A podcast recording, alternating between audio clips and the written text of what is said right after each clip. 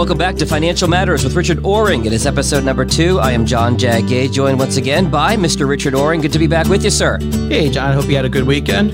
As we record this on a Monday morning, same to you as well. Today, I want to talk about something that seems simple, but it means so many things to so many different people. We're going to talk about success. So, where do you want to start with success? How about we just start from the dictionary? Sure. I got the dictionary in front of me. I turn to the page in the Webster Dictionary for success.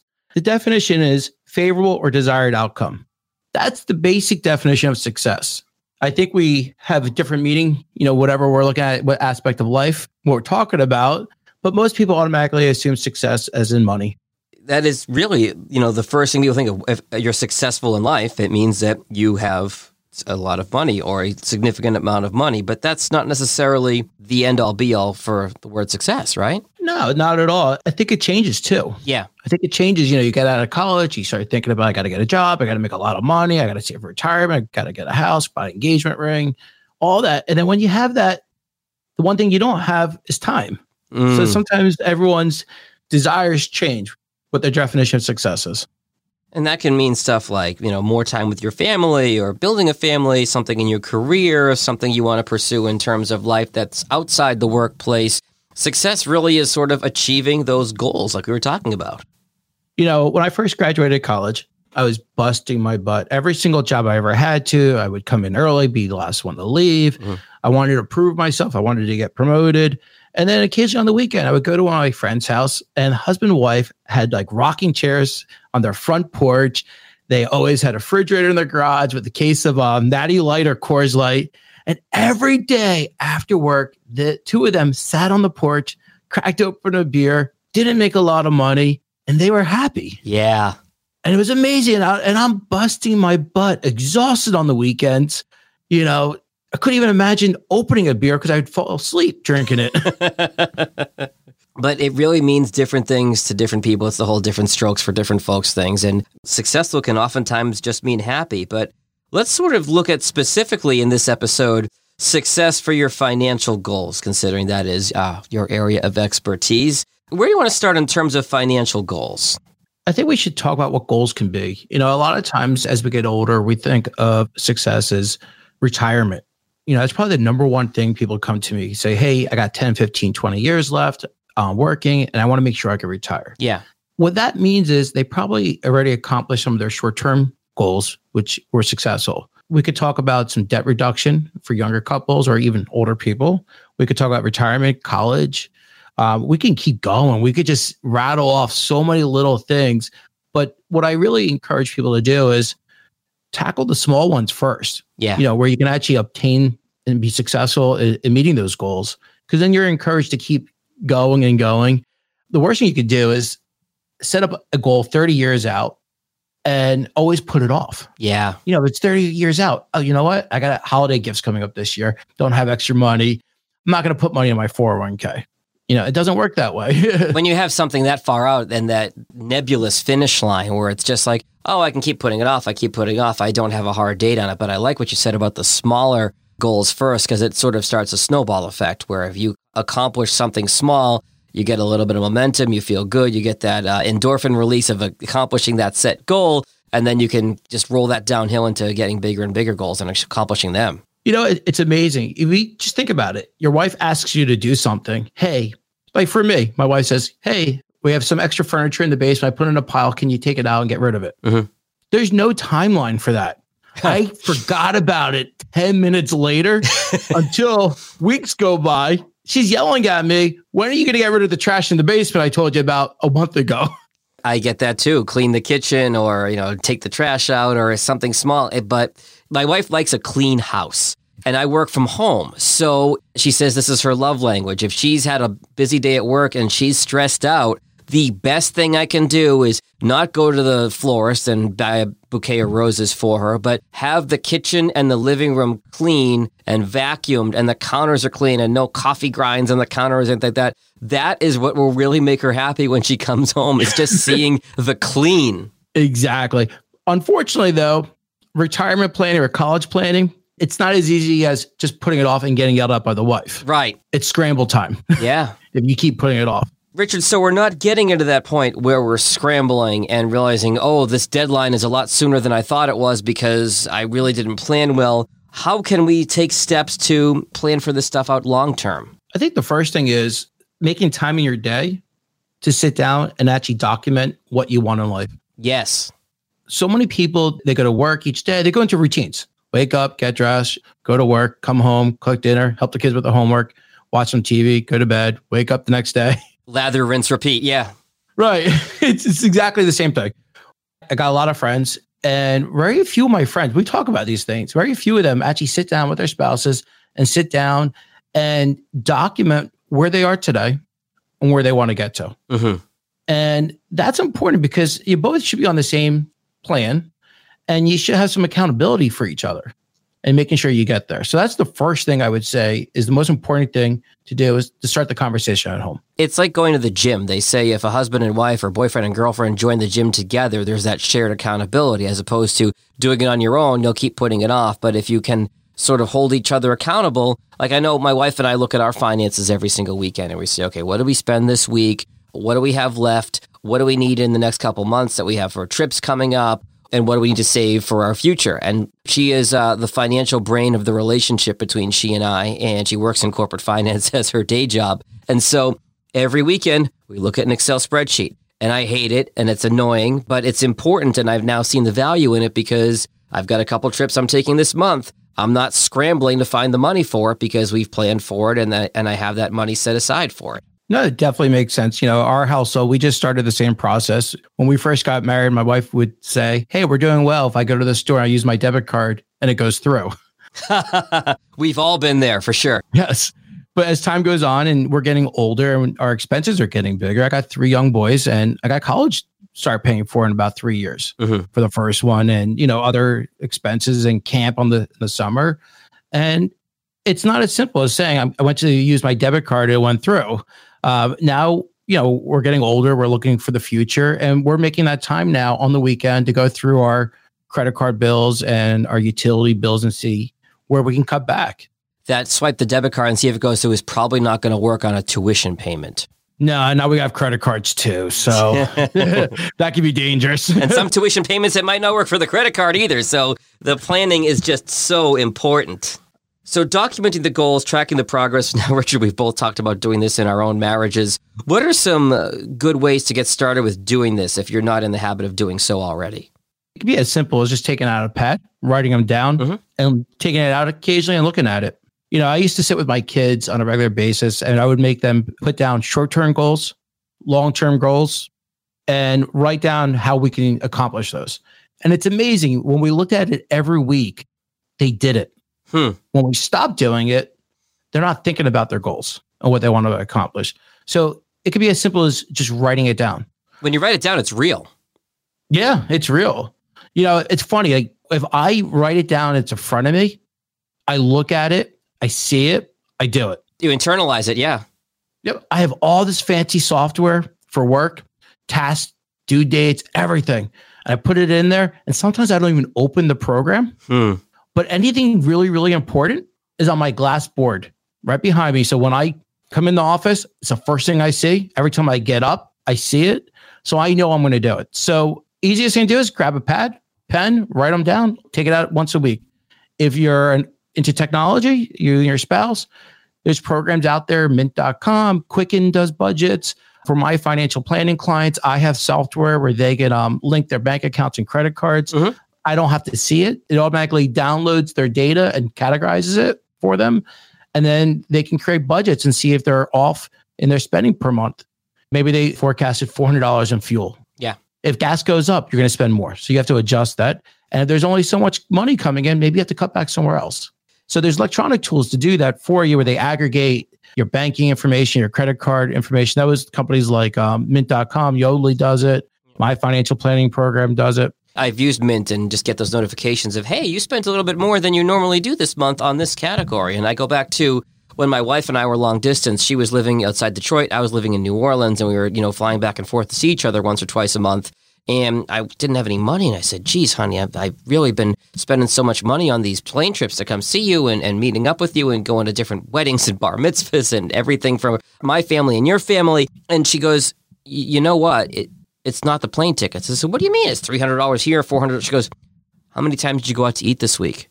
And we broke it down and running around and 50 bucks on groceries, $100 on groceries. But then I would go spend it was New Orleans, so I was at you know Chick Fil A or Popeyes or getting a, a po' boy on Bourbon Street or whatever it mm-hmm. was. Ten dollars here, twenty dollars there, thirty dollars there, ten dollars here. Going out for again New Orleans, going out for drinks and all that sort of stuff added up, and I was spending way more on that than I was on plane tickets. And until she pointed it out, I hadn't realized it. So having that accountability and really tracking every last dollar, and because now we use cash less, most of us, and we use the debit cards and the credit cards so much more. It's all right in front of you. It's all right there.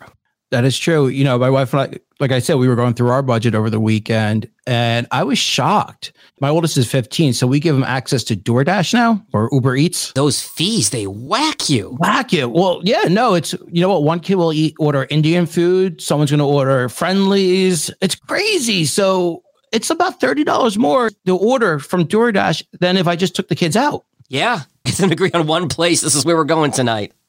Right. You got to be careful. What apps you let your kids have can add up. Yeah, anytime that you give them access to anything that's going to cost money and you look and say, whoa, because a lot of times when we're younger, we spend without really thinking about it until we get older and our priorities change. You know what? I have a confession. It's not just the kids, though. Like I said, just did the budget with my wife. Half hour later, we went to Best Buy. We had to work on some kitchen appliances, some warranty replacements. And my wife said the best thing we've ever bought in the house was Sonos. Which one is that? Wireless speakers. Oh, yeah. So they just came out with a new speaker. My wife's dealing with appliances. I call her on the cell phone. I'm like, hey, sweetie, they got that new Sonos speaker. You want me to get it for you? And she goes, did we not just work on a budget and say we're going to try to cut back? I was like, it's not for me, it's for you. Oh, right. Yeah, exactly. exactly. She's like, how about you come back and help me? yeah. Having that spouse to ground you really can be important. Yes. Impulse purchases, you know? No, but it's funny you mentioned DoorDash is uh, on Friday night. You know, it was the classic married couple conversation. What do you want to do for dinner tonight? I don't know. What do you want to do? I don't know. What do you want to do? And and my wife was at work late, and I said, why don't I just get something from DoorDash? It's going to take 45 minutes, but you know, we'll have something here. And she's like, I don't want DoorDash. I don't want to spend the extra $15 for something that we can just go out and get. You know, I'd rather pick up a pizza myself on the way home. Exactly. Just think about it. a few years ago, Friday night was pizza night. Yeah. 10 bucks, 15, 20, depending on how many pies you got with toppings. It was cheap. Mm-hmm. Now it's 70 $80. Yeah, but also because we have all these different types of restaurants in the palm of our hand on our phones, gosh, it adds up so quickly. Exactly. So we're going to come back to success here, Richard. We don't want to necessarily confuse success with as a definition of how much money you have in the bank, but having a life that makes you satisfied. Obviously, you know, success is tied to money in a lot of ways, but it is about more than just money, right? I think it's about obtaining what you want in this life. Yeah. Like in our household, charity is very important. Mm-hmm. Family time is very important. Having the kids outside playing is very important. And I know for myself, building a business, I lost track of that in the beginning. Yeah. And eventually they started getting older. And I was like, wow, I got to cut back. We're making enough money. I don't have to keep working so hard. I don't have to work seven days a week. I don't have to work till nine o'clock at night. And I got to tell you, when I did that, I became happier and the business actually grew even more. Because you were in the right mental state when you were in the office. Probably. You know, I was more positive. It wasn't about spinning my wheels, it was about coming in, being efficient because I wanted to get home. I wanted to have dinner with my kids you know, growing up, I didn't see my dad. My dad was a CPA, an accountant. During tax season, yeah, never saw him. Never saw him. I would tell you I had more meals without my dad than with my dad. Wow. And I didn't want to be that person. I wanted my kids to remember family. You know, to me, dinner is very important. It's the time where we all get together and we talk. We talk about our days and what stresses we have and how we can help each other. And I was realizing I wasn't there for those conversations. Mm. To me, I was not being successful money wasn't the issue. It was the time with my family was really bugging me. It's just so important that it really is about more than just the money sometimes. And the last thing you want to do is not compare yourself to others and, you know, keep up with the Joneses in terms of financial bottom line and that sort of thing. You got to figure out what's going to make you happy because success the way i look at it it's not so much about money as it is about happiness and money can't buy you happiness right I mean, I hate to say it. Look at um, Robin Williams. You know, Yeah. you think he has first off comedian, actor, beloved beloved. I mean, people loved him. Who would ever think he was depressed? And it was a chemical thing and it was unfortunately mental health issues which is something that i know you and i are probably going to get into in future episodes of this podcast Mm-hmm. you know you would think he's happy he's got more money than he'd ever need but unfortunately and tragically he was not happy No, not at all. It's just sad, very sad. And besides Robin Williams, we probably all know somebody Mhm. who's gone through the same thing. outside looking in you think they have everything but it may not be the case we bought our new house three years ago and we're doing renovations, but we budgeted. We kept our old house for a long, long time. And we wanted to make sure our next house we moved and we had the money to do all the home improvements. And I get comments from my neighbor wow, you guys must be loaded, always getting work done in your house. They have no idea about my household, but they're automatically making assumptions. And I think we all do that. I think we look at our friends or neighbors and we say, wow, they're really, really wealthy, they're happy, they're successful. But you don't really know until you're in their, you know, shoes in their household what's going on. And you don't want to try to compete with them. That's the worst thing you can do is try to compete, put yourself in debt because everyone's value system is different. You know, like my value system is I want to be able to put my three kids through college. Some people's value system is, hey, I put myself through college It made me a better person. So what's right for me may not be right for someone else. To that point, my wife and I, I was mentioning this to you before we started recording today. So my wife and I have a dog. He's a lab shepherd mix. He's a rescue, and he's 14, and so he's a little bit older. And unfortunately, he had this uh, non-cancerous tumor in his leg that was really causing him a lot of issues. And we talked to our vet, and we talked to a specialist, and the specialist said, really, the the best thing for you to do is going to be to take his leg. And so a week ago, we had to take his leg, and there were people in our lives who said, you know, that surgery's got to be really expensive. I can't believe you would spend the money on something like that. And then I had another friend, this always stuck with me, say, forget anybody that's going to judge you on how you spend your money. It's your money. You've earned it. Do what's a priority for you. And it's just my wife and the dog and I. And we love that dog more than anything. I didn't have dogs growing up. And, you know, I work from home, like I said, and that dog and I are super close. I would do anything for that dog. And that was how we chose to spend our money. We were in a position where we had saved and we were able to do that. And it really was the best thing for him. It's a week later and he's already already walking around the house on three legs, no problem. We call him a, a tripawd. It's spelled T R I P A W D. That's awesome. That's great. It's not that money buys you happiness, but it's about saving and being in a position that you can prioritize what you want to prioritize in your life. Yep. John, a couple of minutes ago, we were talking about not comparing ourselves to our neighbors and so forth like that. Growing up, my dad was a humongous Simon and Garfunkel fan. Okay. So in the car, listening to Simon and Garfunkel constantly. And there was one song they sang about, which most people don't even remember, but it was called Richard Cory. Okay. And that song was based on a poem written by Edwin Arlington Robinson. Mhm. And I'm going to read it real quick. It's not that long. Whenever Richard Cory went downtown, we people on the pavement looked at him. He was a gentleman from soul to crown, clean favored and apparently slim. And he was always quietly arrayed and was always human when he talked. But still, he fluttered pulses when he said, Good morning, and he glittered when he walked.